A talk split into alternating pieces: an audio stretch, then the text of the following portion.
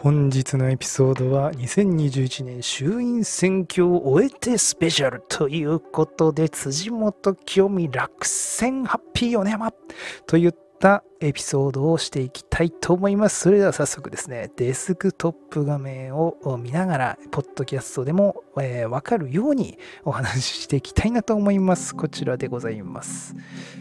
いやー、皆さん、2021年衆院選挙行った方、えー、行かない方、えー、全く興味ない方、いろいろいると思いますけれども、えー、とりあえず皆さん、お疲れ様でございました。え約、ままだね、1週間経ってませんけれども、え一通り少しね、熱が、え冷めてと言いますか、一旦落ち着いてですね、え改めてこの衆院選、振り返ってみようということで、えまあ、詳しいですね、その、なんて言うんでしょう、経済面から見てとか、えー、国防から見てとかですね。いわゆるそのザ政治的な、えー、本当のその詳しい、えー、見方に関してはですね、え各、え専門家たちの方たちにですねお任せいたしましてですねこのオカルポットでのこの選挙振り返りはですねもう分かってるです。分かってるじゃないですかと皆さんと。ね、大阪10区辻元清美落選。えー、新潟5区ハッピー米山当選っていうね、えー、そこら辺の、えー、今回の衆院選でですね、まあ、これはっていうかね、このおも面白いというかね、えー、その真面目じゃない方の選挙の総括と。それがやっぱり我々、あワールドのくじといいますか。このオカルポットで、えやるべきことでしょうということでですね、えー、そういうね、この衆院選挙2021年を、まあ、面白おかしくまとめていこうというかね、振り返っていこうということでね、えー、今回はですね、えー、衆院選スペシャルスペシャルということでですね、やっていきたいと思いますね。で、今回ですね、お便りもチョッパーさんとリッキンジュスさんからもちょっと届いておりましたので、今回ちょっとね、あのー、最後の方に紹介させていただければと思いますね。ということで、えー、まずはですね、えー、結果からとでも言うんでしょうかね。えー、まあ、数字ってもわかんないと思うんですけど、まあ、なんでしょうね。立憲の票と議席がだいぶ減ったなという感じですね。えー、やる前、要は選挙前は109議席あったんですね。えー、それが、えー、現在、今回の衆院選で96席に減ったということですね。この立憲共産党、えー、共産党と手を組んでですね、え野党統一みたいな感じで、えやってたんですけれども、まあ、だいぶ減ったよねっていうね。まあ、それでもまあ多いんですけどね。96って、もっと少なくていいでしょっていうね。5席ぐらいになってほしいですよね個人的にはね。でですね維新がめっちゃ伸びたんですよね。維新ね。でもなんかこの大阪だけ大阪がもう自民党全滅でしたよね。維新と、えー、公明党ですか？だよね。このズーム移動ね。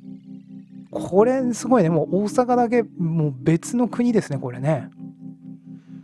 これはすごいですよ。この今回、維新がだいぶ柄、この立憲共産党、あまあ、共産党は2つしか議席減らしてないんで、立憲の票がだいぶ維新に行ったって感じですかね。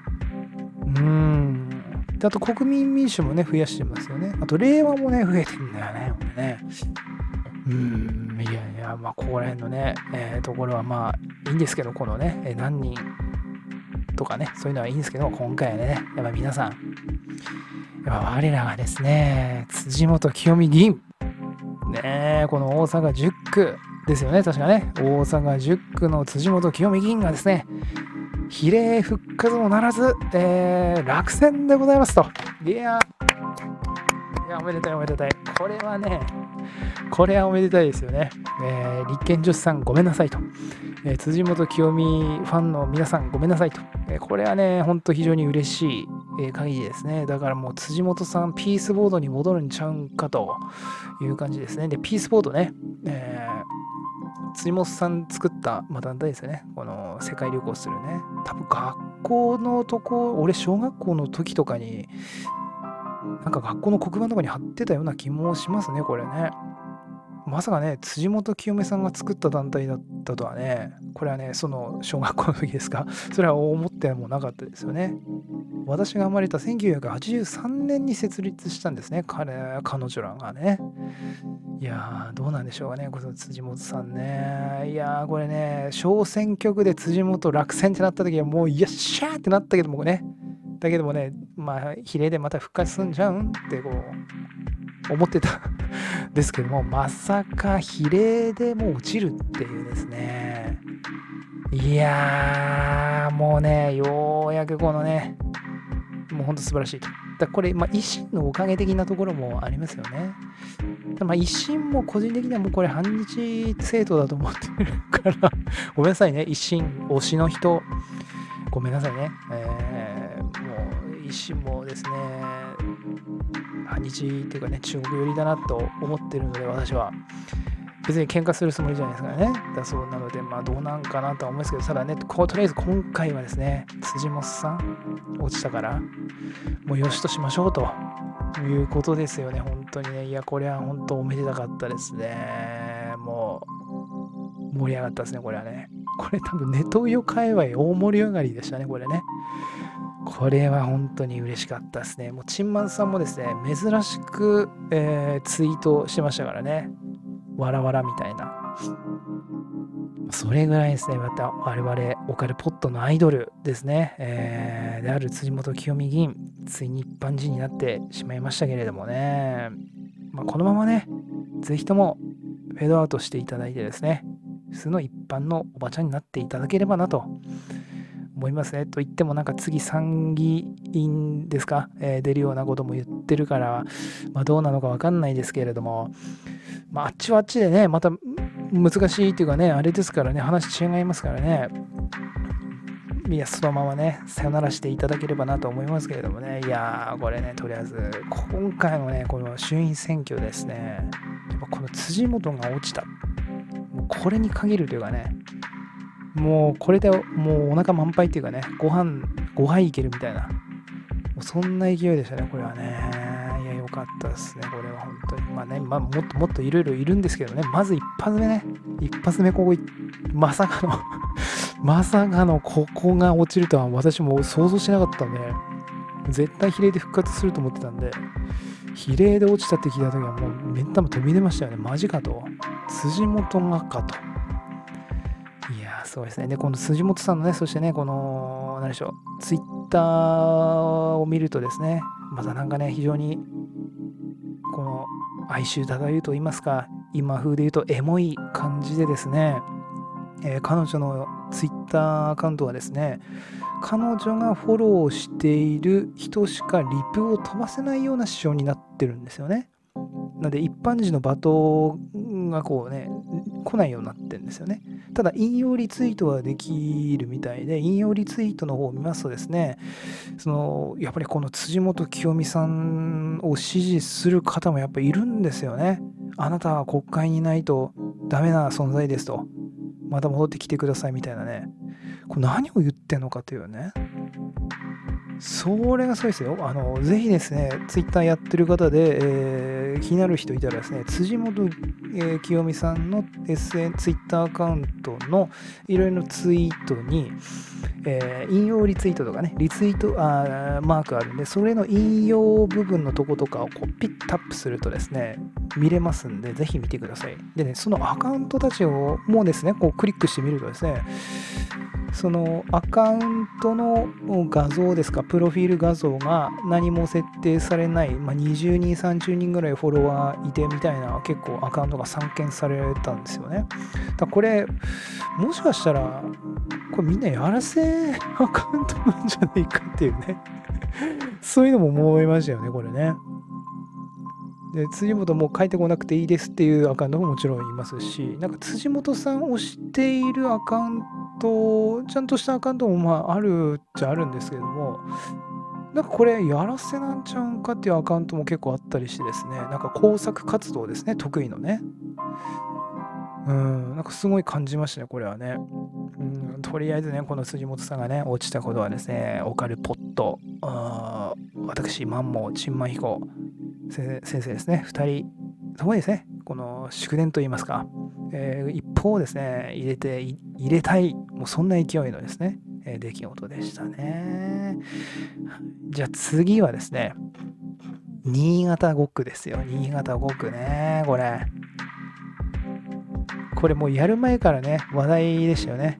この米山隆一さんというですね、えー、いわゆるハッピーメールという出会い系サイトを使って、えー、いわゆる女性を、若い女性を売春していたんですよね、確かね。で、えー、確か市議やってたのかな？確か。あ、違う違う違う。新潟県知事ですね。知事やっていてて 知事やっていた時に、えー、それが発覚して、まあ、辞任みたいな、辞めちゃった人がですね、まさかのこの衆院選に立候補っていうね、出馬するっていうですね、もうそれがすごいよね。この肝の座りというか、どういう考えでこれ立候補すんの、まあ、出馬すんのかっていうね。これ普通の人じゃないですよね。普通の人間で例えばそのハッピーメールとかなんかねそういう売春みたいのをしていてですよ。ああいうにピックアップされてですよ。また立候補するっていうこのメンタルたるや凄まじいなと思うわけなんですよ私はね。で彼の奥さんである室井ゆずきさんもですね応援に駆けつけていろいろ応援演説とかされてましたけれどもいやもうこれあれですよねこう新潟5区の人にはちょっと申し訳ないですけど陳馬彦先生もっていうとあれですねあれだからあれですけどこれ言い方悪いですけど記憶喪失というか パラレルワールド言ってたんちゃいますかっていうかなんでこの人当選するのかっていうね。俺はもうてっきり落ちるとばっか思ってましたけども当選してんですよね。しかも比例じゃないんですよね。小選挙区で当選してですよ。だから選ばれてるんですよね。でこのサイトを見るとですよ一応無所属で出てますが、えー、もう立憲共産党なんですよね、推薦が。もうねもうズタボロですよ。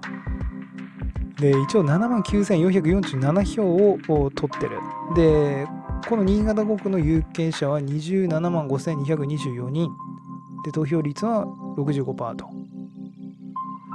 まあ、約8万人の方がこの方に、米山隆一さんに投票してる、この凄さですよね。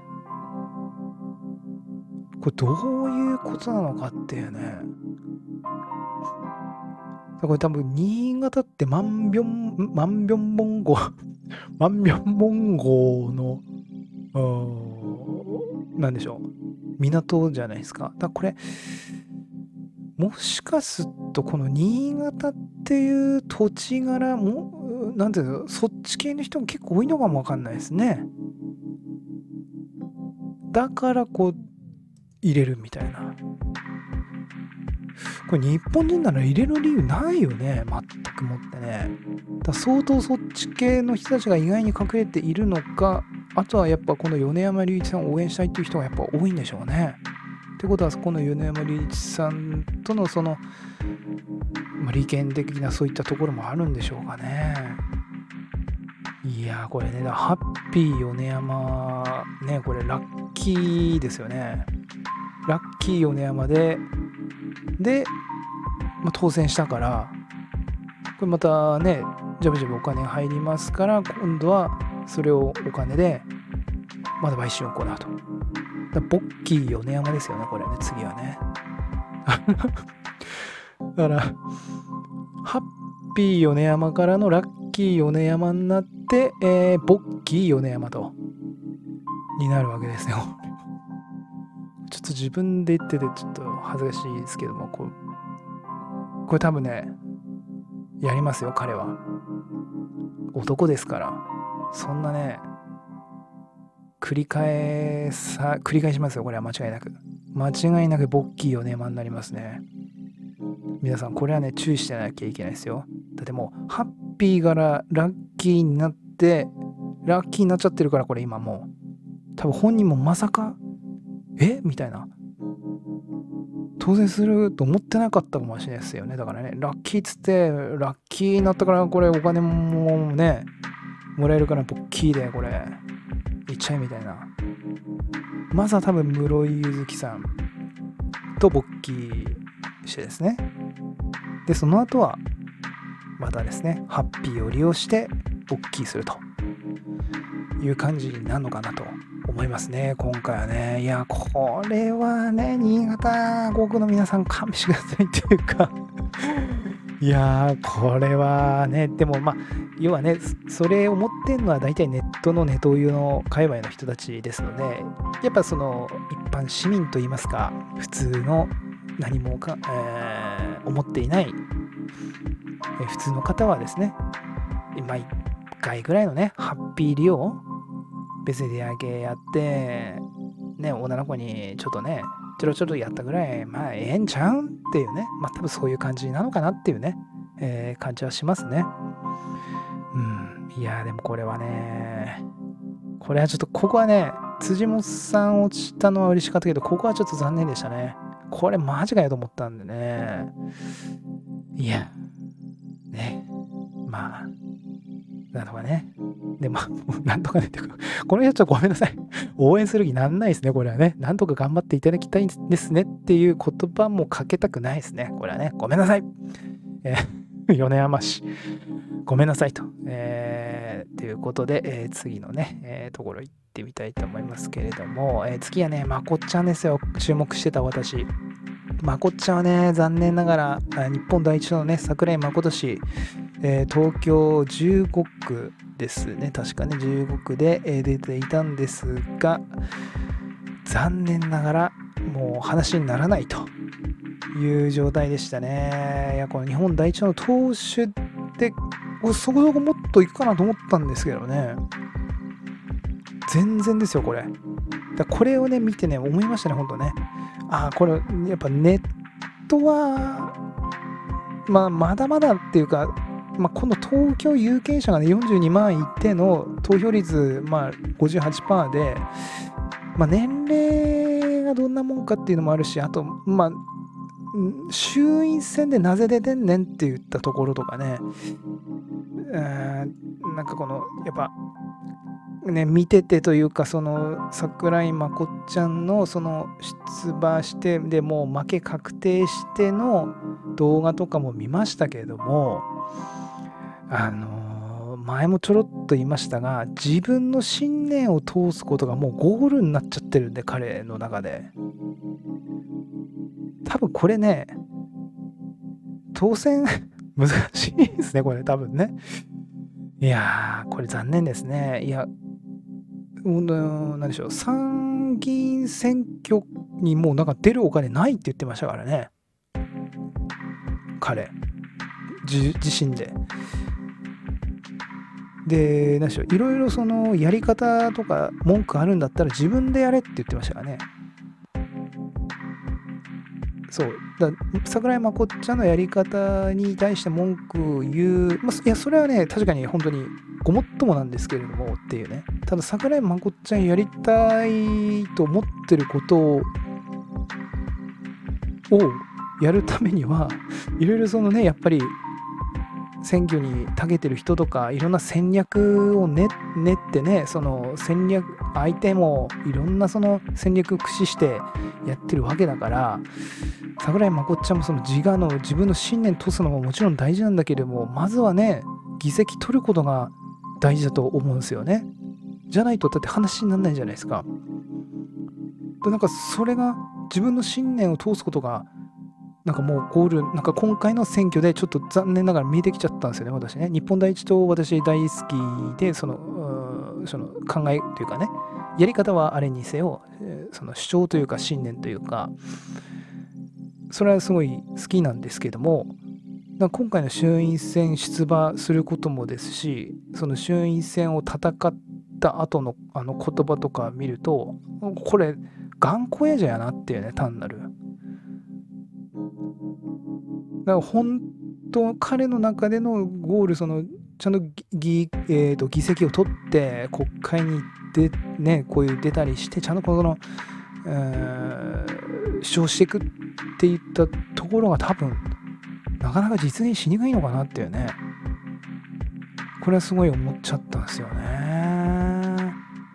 参議院だとね全国比例というかねその今回はこのね小選挙区要はねこの東京15区の人たちしか桜井真子ちゃんに投票できないわけですよね。あ小選挙区はね。そりゃきついよねっていう話ですよね、まあ、比例比例もそうですよね。その全国日本全国じゃないからね。そりゃきついよねっていうかなんかもうそこら辺もうちょっとねもうちょっとそのそこは別になんか信念を曲げてることだと思わないんですよね私はね。もっとその戦略というかねちゃんと練ってそのいかにその議席を取るかっていったところをね、ちゃんと考えて、まあ、考えて、まあね、一般人 考えてやった方がいいんじゃないかっていうのもあれですけれども、なんか、その一般人ね、何も選挙とかも政治のこととかも何も詳しくない、単なる陰謀論者の私でさえ、いや、これもうちょっとその、まほちゃん、えー、ね、気持ちはわかるよ。気持ちはよくわかる。ね、僕はわかんだけれども自分の信念を通したいね、その、いわゆる日本、日本の大和魂といいますか、ね、ちゃんとその思いをこう通す、その筋を通すという気持ちはすごいわかるんだけれども、それはちょっと今回の選挙とかこういうのは、ね、ちょっと戦略とかねってね、もうちょっとこの、うーん、ね、やんないとね、なかなか議席取れないんちゃうんって、その政治のことも大して詳しくない陰謀論者の私で一般ピンもね、私でさえ思っちゃうから、うん、って言ったね、ところですよね。だから日本第一党全滅ですよ、今回ね。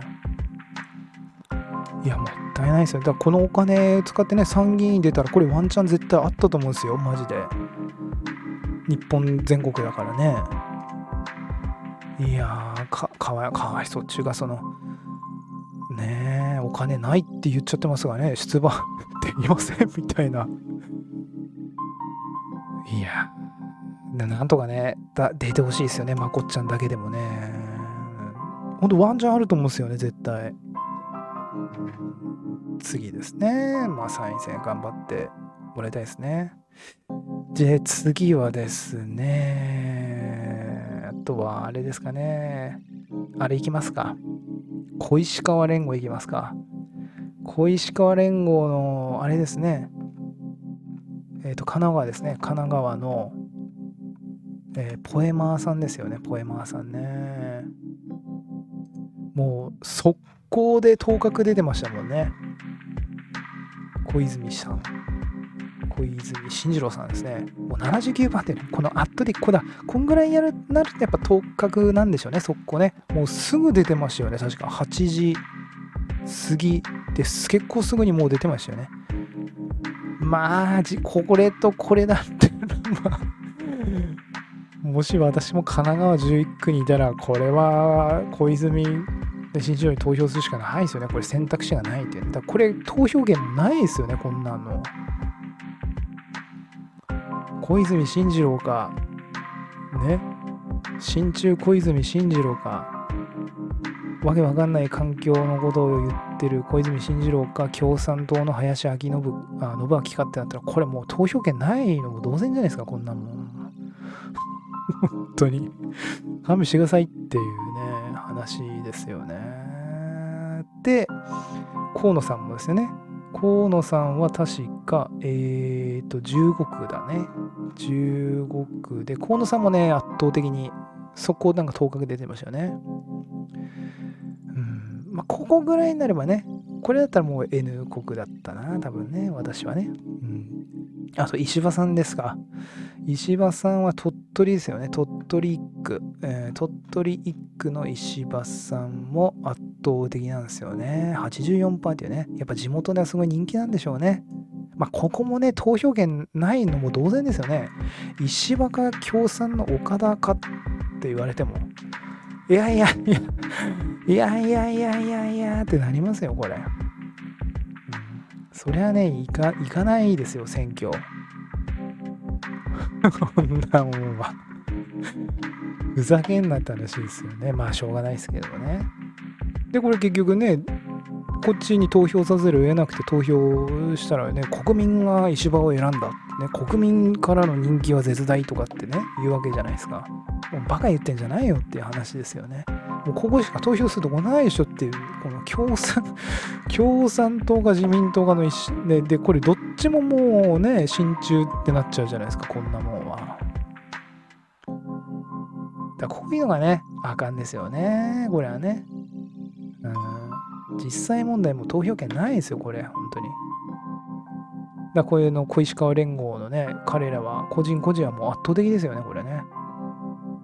うん、すごいですよね。あとは、あれですか。あと、岩手ね。岩手の小沢さんですよね。小沢さん負けちゃいましたね。まあ、ただ比例で復活しましたけれども、小選挙区ではね、これね、こう、38歳、私と同じ年 悲しいですね。皆さん、38歳、藤原隆さん、こうやってね、選挙に出て小沢一郎氏と戦って一騎打ちして勝ってるんですよね。どう、同い年ですよ、私と。一方、私はですね、これを見て、ハッピー米山からラッキー米山になってボッキー米山みたいなね、ことを言ってるわけですよね。悲しいですね。そんなそんな38歳、今年も39歳になりますけれどもね、でもね、私も負けません。藤原隆さん、共に、共に日本を良くしようと。頑張りましょうということで、えー、岩手3区、小沢一郎、小選挙区では負けて比例で復活しましたけれども、残念と。まあ、残念じゃないですかね、比例で復活したから、これは。ただこれはね、なんか、時代が変わった瞬間ですよね、ここね。マジかっていうね。ここ圧倒的大差で小沢一郎になってもおかしくないのかなと思いましたけどもね、まさかの自民、こっちの藤原さんが勝ったというね。これもなかなかセンセーショナルでしたね、私はね。で、あと我らが、我らがというか、私の県ですね、宮城県ですから、けれども、宮城5区ね、森下さん、えー、この方ね、負けちゃったんですよね。比例で復活すかなと思ったんですけど、比例でも復活しなかったんですよね。これ残念でしたね。石巻、立憲多いですね。これちょっとびっくりですね。私、第2の工業石巻なんですけども、これはちょっと石巻何やっとんねんっていうね。なんでここ入れんねんっていうね。こっちでしょ、普通みたいな。高市さんあんだけ来たのに。やっ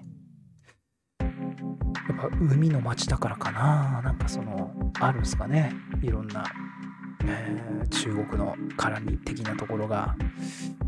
まさかこっちが勝つとはね。これはちょっと悲しかったですね。あと、私の、えー、住んでいる選挙区ですね。えー、ここです。で、鎌田誠里さんが当選しましたね。ここはかなり本当ね、接戦だったっすね。ここはね、どっち勝つのかなってね、本当もうこんな僅差ですよ、僅差。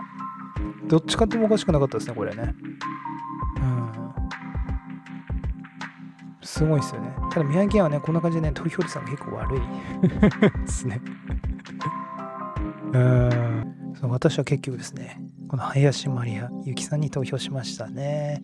ここね、迷いましたけれども、ちょっとね、ワンチャン、この自民党には入れたくないとがあったんですよ。その野党ね、そのまっとうな野党が増えればなっていう思いで、えー、やりましたので、えー、めっちゃもう直前まで悩みましたが、今回は林マリアゆきさんに私は投票、えー、いたしましたですね。で、比例もですね、えー、国民民主化、N 国化でめちゃくちゃ悩みました。めっちゃ悩みまくってですね、国民民主もですね、結構捨てがたかったんですよ。経済政策とかね、なかなか素晴らしいんですよね。で、もうめちゃくちゃ悩んだんですが、結局その国民民主も野党統一みたいな感じで、えー、言ってたじゃないですか、その手組んでってね。そこはね、めちゃくちゃネックだったんですよね。だから、つって今回はですね、比例も N 国に入れました、私は結局。だからダブル N 国ですね。で、えー、でですね、今、ですか、えー、11月5日ぐらいになってですね、なんと国民民主がですね、そのテイクのやめるみたいなね、ことを言ったんですよね、玉木さんがね。で、おいおいと、お前、それ選挙前に言えよみたいな。そしたら俺、比例に、お前、比例国民民主入れたわみたいな。マジかっていうのがちょっとありましたね。うん。N 国さんはですね、その、まあ、まっとう、でね、あ、そうそう、でですね、えっと、その、選挙投票日前に、えー、ツイッターで DM いただきましてですね、えっ、と、あの、教員やってる方ですか？教員やってる方から、えー、DM いただきまして、えーとですね、あ、アカウントは言わない方がいいか、これ。えー、はじめましてと、オカルポ大好きで、えー、お便り差し上げるなら本当はよく考えて練った文章をお送りしたかったのですが、えー、最新のポッドキャストを今聞き終わり、え朝が投票日ということで急いで連絡しましたと。え N 国の立花さんは幸福の科学の、え信者であり、え前回の選挙では幸福実現党と、え選挙区をかぶらないように配置していたという記事を読みましたと。え大川隆法の息子の博さんの YouTube が好きで調べて、調べてる中で見つけましたと。えー、よかったら調べてみてくださいと。えーで、えー、この方は、えー、私自身無宗教で、え、職場はカトリックの高校の教員ですと、えどこの党、どこの宗教に肩入れしているなどはありませんと、えマンモンさんいつも通勤で聞いています。お金も大好きです。26歳女性というね、26歳女性若いですね。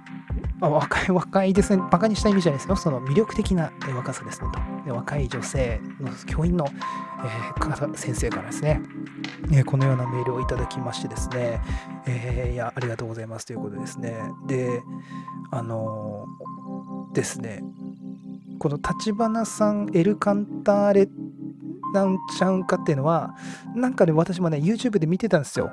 彼のやつで、あ、幸福実現党とかと仲ええんだなっていう、あの、ゆぐにさんとかとコラボしてたりもしてましたし、あと、明日の話題とかね、明日の話題もあれ確か幸福実現党系ですよね。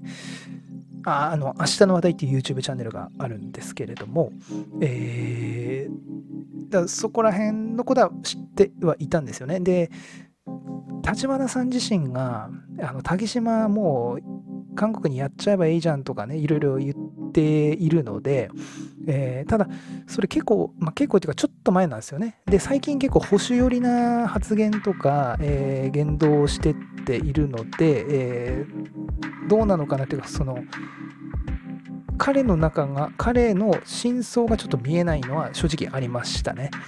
えー、で幸福実現党と仲いいとかねそういったのももう、えー、なんとなくは知っていたので、えー、確かにその部分はですねすごいネックではあるんですけれどもまあ、共産党とかと手組んでったことよりはマシかなとかね、えそういうのがあったりしたんですよね。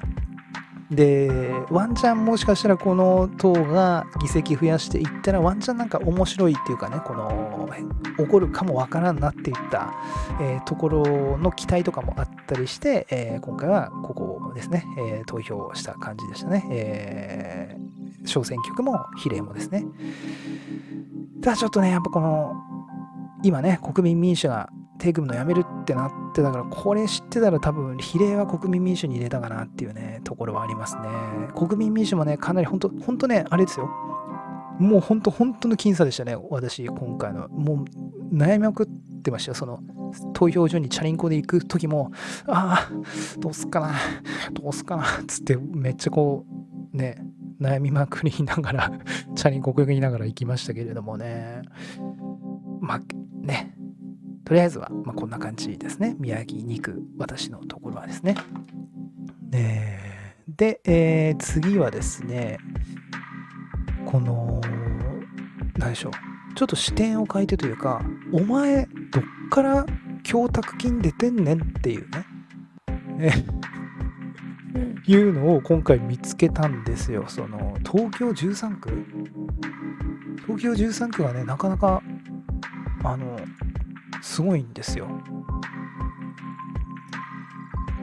東京13区、あ、東京13区じゃなかったですね。えっ、ー、と、間違えました。東京13区じゃなくて、埼玉4区、東京ね、13区もなかなかすごいんですよ。この橋本まごみさんっていう方がですね、YouTuber、広告会社役員ってなってるんですけどこの方、どうやら在日のようで、えー、在日 YouTuber みたいなね、えー、ここでは日本のえーと、やつで、これ後でちょっとやりますけれども、えー、埼玉4区がなかなかすごいですね、パンチ効いてる方が出馬してまして、埼玉4区と。小笠原弘樹さんっていうね、無職っていう。これこれどうやって供託金出してんねってこれ単純にすごい不思議だったんですよね。ただこれね3358票も取ってんすよ。これすごいっすよね。マジ。相当すごいですよ、これは。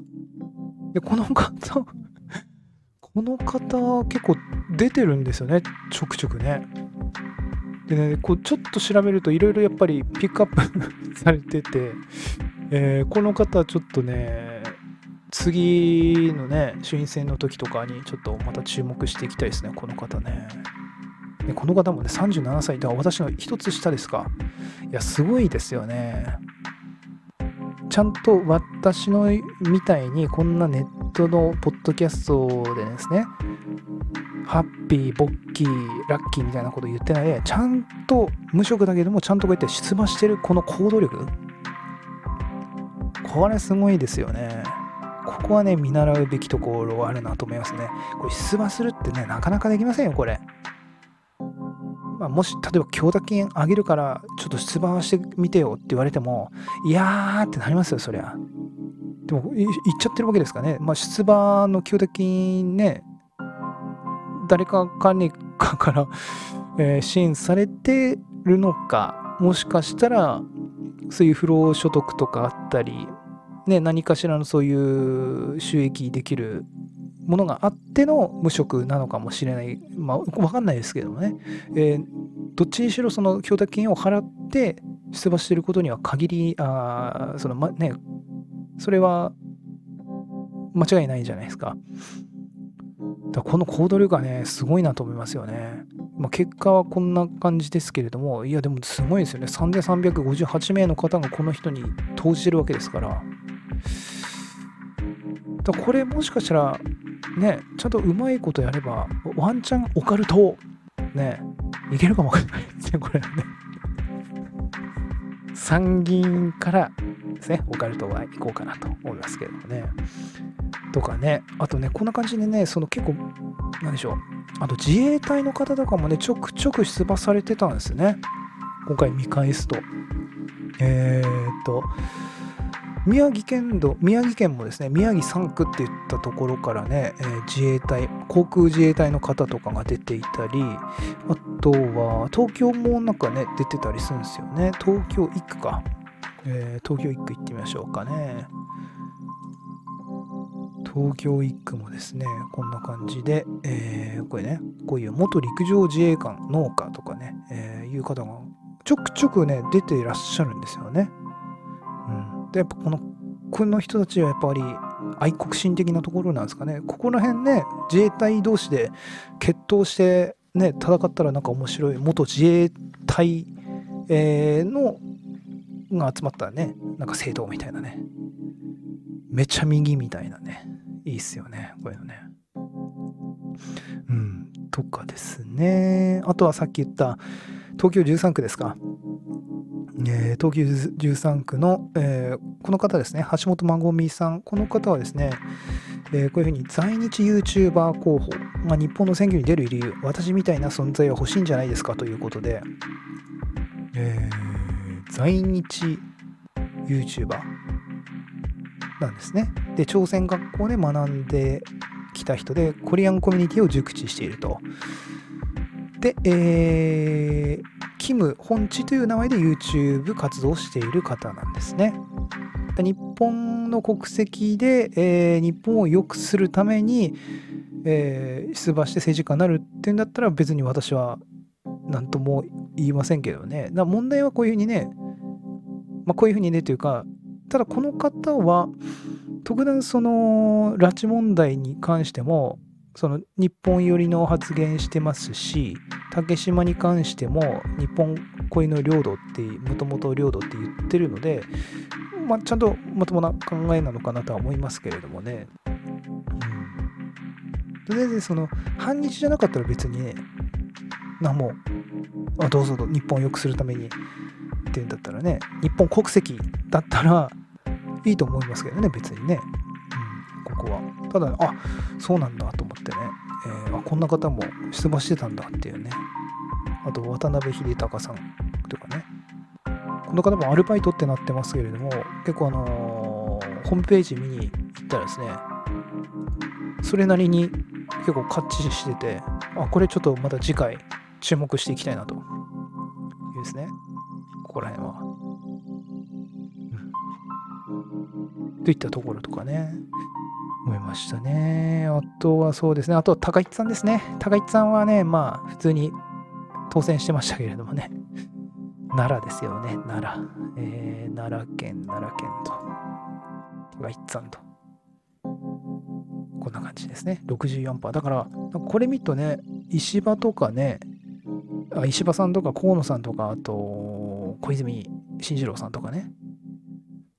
の方がパーセンテージ的にはね全然上なんですよね。だから高市さんも結構圧倒的に人気あるのかなと思ったらまあ人気なんでしょうけれども、えー、だってね河野さんとかは79%とかですから。これびっくりですよね。あとはあれですか。2回のじじい。ねえ。2回のじじいは和歌山だったっけかな、確か。和歌山、あ、そうですね、和歌山。2回のじじいがまさかの当選っていうね。これもちょっとびっくりしたですね。うん、やっぱり、なんかこういうの見てみると、まあでもこれもね、投票どこにすんねんって言って、まあこれは困りますよね。これはだから困りますよね。投票できないよ、これ。で、あれですよね、2回のじじいが、あの、太田、爆笑問題の太田光とかの、なんかインタビューで、ね、煽られて、いろいろその、ブチギレ動画が結構ネットで騒がれてましたけども。まあ、あれもね、ちょっとね、まあ、あれは芸人だからっていうのもあるかもしれないけど、まあ、ね、立憲推しですからね、太田光はね。まあなんかあれは、ああいうのはダメっていうかね、ああいうのやってからなんかダメなんですよね。なんかね、まあ2回の そうですけども、まあこれもね、ちょっとびっくりというかね、だってもう82歳ですよ。すげえなと思いますよね。うん。でもここもね、他に投票しろっつったってなかなか無理なんだやるよねって言ったね。通られますよね、これはね。うん、あとはやっぱ投票している人がやっぱりじいちゃんばあちゃんが多いんでしょうね、多分ね。どうなあ、でも投票率62%だから結構普通にあんのか。うん、やっぱり意見とかいろいろあるんでしょうね。ここら辺も、これもちょっとびっくりしてますね。個人的にはダメなのかな、今回はと思ったけれども、圧倒的ですよ、圧倒的。69%ですからね。すごいなと思いますね。あとは、大阪ですかね。大阪14区で、えー、いわゆるネット用から大人気のですね、長尾隆さんですね。この方も落ちちゃいましたね。比例で動くかなと思ったんですけども、結構やっぱ維新の大阪強いですね。これはね。これはちょっと残念でしたね。あとはですね、あれですよ。島根一区行ってみますか。島根一区。島根一区もね、これね、これ、ど、何だったんでしょうね、これ一体ね。これ、マジ、これマジ何だったのかなっていう。これな、何したかったのかなっていうね。これ、暗文もうんぬんもないんですよね、これ。細田氏からの、細田氏が依頼した刺客なのか、何なのかようわからないですけど、ただ、この無名の主婦でも、じゃ4318票入っちゃうっていうね。これすごいですね。手書きのポスターでもこんぐらいやっぱ入っちゃうんでしょうね。うん。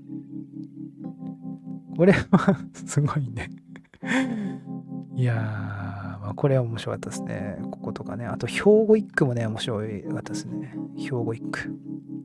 兵庫一区はですね、ザ・反ワクチン弁護士がいるんですよ。兵庫一区。あれ？兵庫県？兵庫県？大阪の、あ、そうそうそう。大阪の隣、兵庫県ですね。この木原邦也さんっていうね、方ね、この方ね、めっちゃ反ワクチンなんですよね。SN、ツイッターで結構バカバカ出てるんですけども、やっぱこんなもんなんですよね。何なんでしょうやっぱこの立憲とか自民ってやっぱ政党に入ってる人やっぱ強いんですね。うん、まあそりゃそうですよね。そりゃそうかっていうね。うん、やっぱ無所属はきついんですね。ただ無所属でも受かってるところもあるんですよね。無所属でもですね、確かですね、そうそうそう。この方ね、北上敬郎さんっていう方ですね。この人無所属なんですよね。この人当選してますね。ただやっぱ、もともとそういう民主党とかに入っていた、その、人なんですね。で、この人ね、あの、私が今推している参政党のですね、YouTube で出てたんですよね。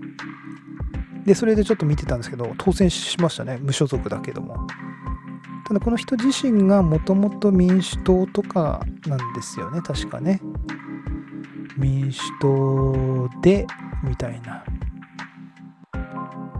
ちゃんとそれなりにステップを踏んでらっしゃる方なので、無所属でもまあ当選したのかなっていうね。そうそう。民主党から民進党で希望の党とか言って今無所属みたいな。有志の会みたいな感じになってる方で。ですね。そうそうそう。この方は無所属だけども当選しましたね。やっぱこういう下積みが大事なんでしょうね。やっぱね。こういう政治っていうのは。当選するのは下積みがやっぱないと、やっぱ何事も下積みが大事なんだなと思いましたね。だからオカルトで一発ですね、パンと1回目で当選なんかですよね、100%ありえないというね、話ですね。よっぽどこのヒカキンみたいなああいう著名な人とかがパンってこう出ればわかんないかもわかんないですけれども、やっぱ地道なね、活動が必要なんだなというね、ことを非常に思いましたね、これ見たときはね。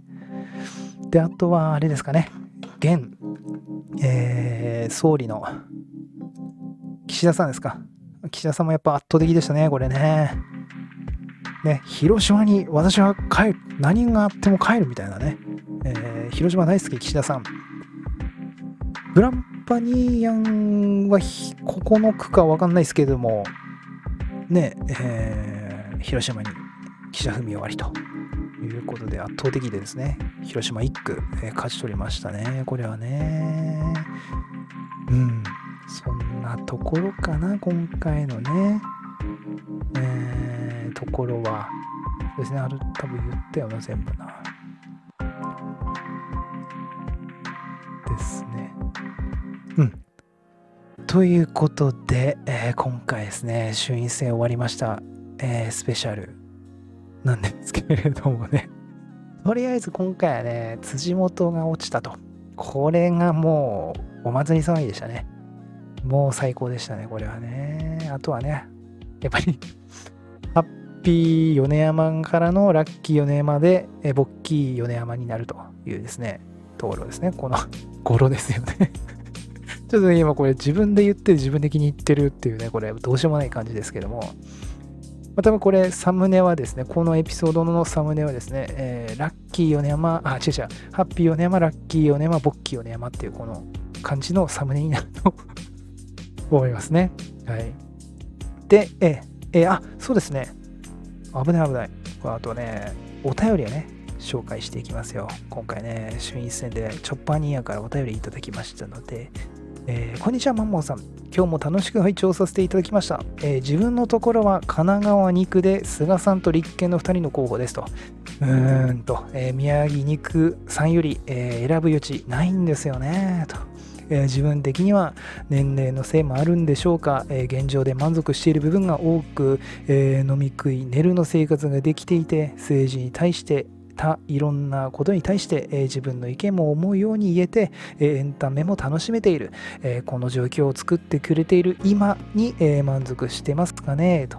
えー、税金が高くても文句も言えてますし、えー、文句を言って、え、政治が介入して逮捕されるなんて、え、どこかの国みたいなこともないですしと、え、まあ、え、政治家が金に汚い汚いのはどうしようもないと思いますが、えそうこうそういうことをしている本人に、え最後はストレスで帰ってきてると思うので、えー、てんてんてんと、えあたふた金のえー、工面、えー、裏作業に、えー、力を使ってご苦労様ってな感じで思ってますと。えー、ですので、え、現状が、え、壊されるような流れになるようなら声を上げていかないといけないなと思いますと。えただし、え政治家はその人の考えや、え発言でお金を稼いでいるので、え発する言葉には重いものがあると思いますと、えちょっとした言い間違いなどは最も厳罰にしていかないといけないと思いますと。えよく発言記録から削除します。なんて謝罪の言葉を聞きますが、はと思っていますと、えー、医療ミスをしておいてこの治療はなかったことにします。なんてことは自分たちは何があっても言えませんと。それぐらい政治家にとって発する言葉って重いものと思いますと。えー、言い間違いは即、えー、議員辞職でもいいくらいだと思いますと。えー、それからマンモーさんのおっしゃる通り、もっと野党がしっかりしないとダメですよねと、え現状がいいとしても、え切磋琢磨し、え成長するためには野党が必要不可欠と思え思いますので、もっと何かしてほしいですねと。今の立憲さんとか見てても与党になる気がさらさらないように見えますと、過去悪いと。え野党で適当にやって、与党にその場で適当にああだこうだ文句を言って、え政党助成金なんかをもらっていければいいでしょみたいな、そんな感じに見えますと。え今回の選挙応援演説なんかで全国を回っているようですが、いい旅行だぐらいにしか思っていないかもしれないくらいに見えますと。え大リーグのメジャー、マイナーリーグぐらいの差を、え与党、野党で、え給料やら助成金などで、え差を与えないと、え政権取ってやろうという真剣さは出ないかもしれませんねと。えー、例え大リーグにし例えを大リーグにしましたのは、えー、日本のプロ野球だと1軍2軍の差があまりなくなってきると思ったからでしたと。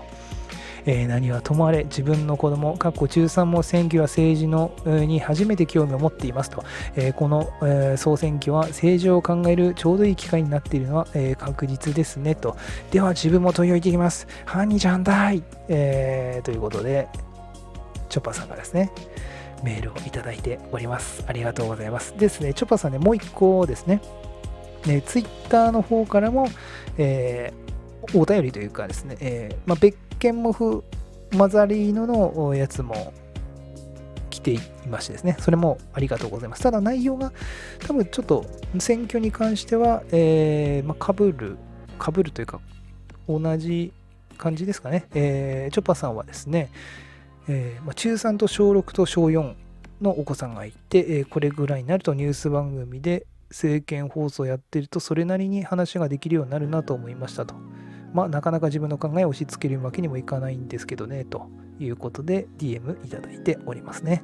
で、あとですね、立憲女子さんからもお便りいただいてまして、ただその Q アノンのことがメインなんですけども、よいしょよいしょ、この衆院選についての お便りもあったので、そこだけちょっとね、今回ピックアップしていきますね。えー、衆院選めちゃめちゃ楽しみですねと。えー、個人的には、えー、政権与党が税金使ってフェイクニュースで民意を誘導していたとされる疑惑、通称ダッピーゲートなんかもなかなか熱いですと。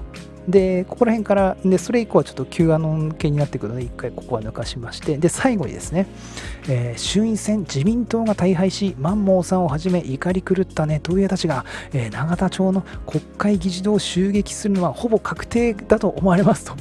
我らが枝野代表にはお得意の角丸派の人脈をフル動員させてこれをきっちり鎮圧、えー、日本を正しい方向へ導いてくれることを願っておりますかっこ悪いということで、えー、立憲のさんからですね これね、もうめっちゃ面白いっすね。しかもこれね、立憲女子さんですね、えー、メールでですね、今回送ってくれたんです。で、その Gmail って、えー、何でしょう。写真がこの設定してると、この表示されるんですけれども、その写真がですね、まあ、可愛い女の子に、その黒い、この目が見えないあのように、この黒帯が入ってるんですね。その写真が乗っかっててですね、もうこれ、まさにネカマやなと。もう典型的なネカマやなと。思いましてですね、もうこれ、私、個人的にね、大爆笑ポイントでしたよ、これね。もう、立憲授産、このゲームが細かいというか、もう完璧ネカマですやんっていうね。ものすごい思いましたね、これね。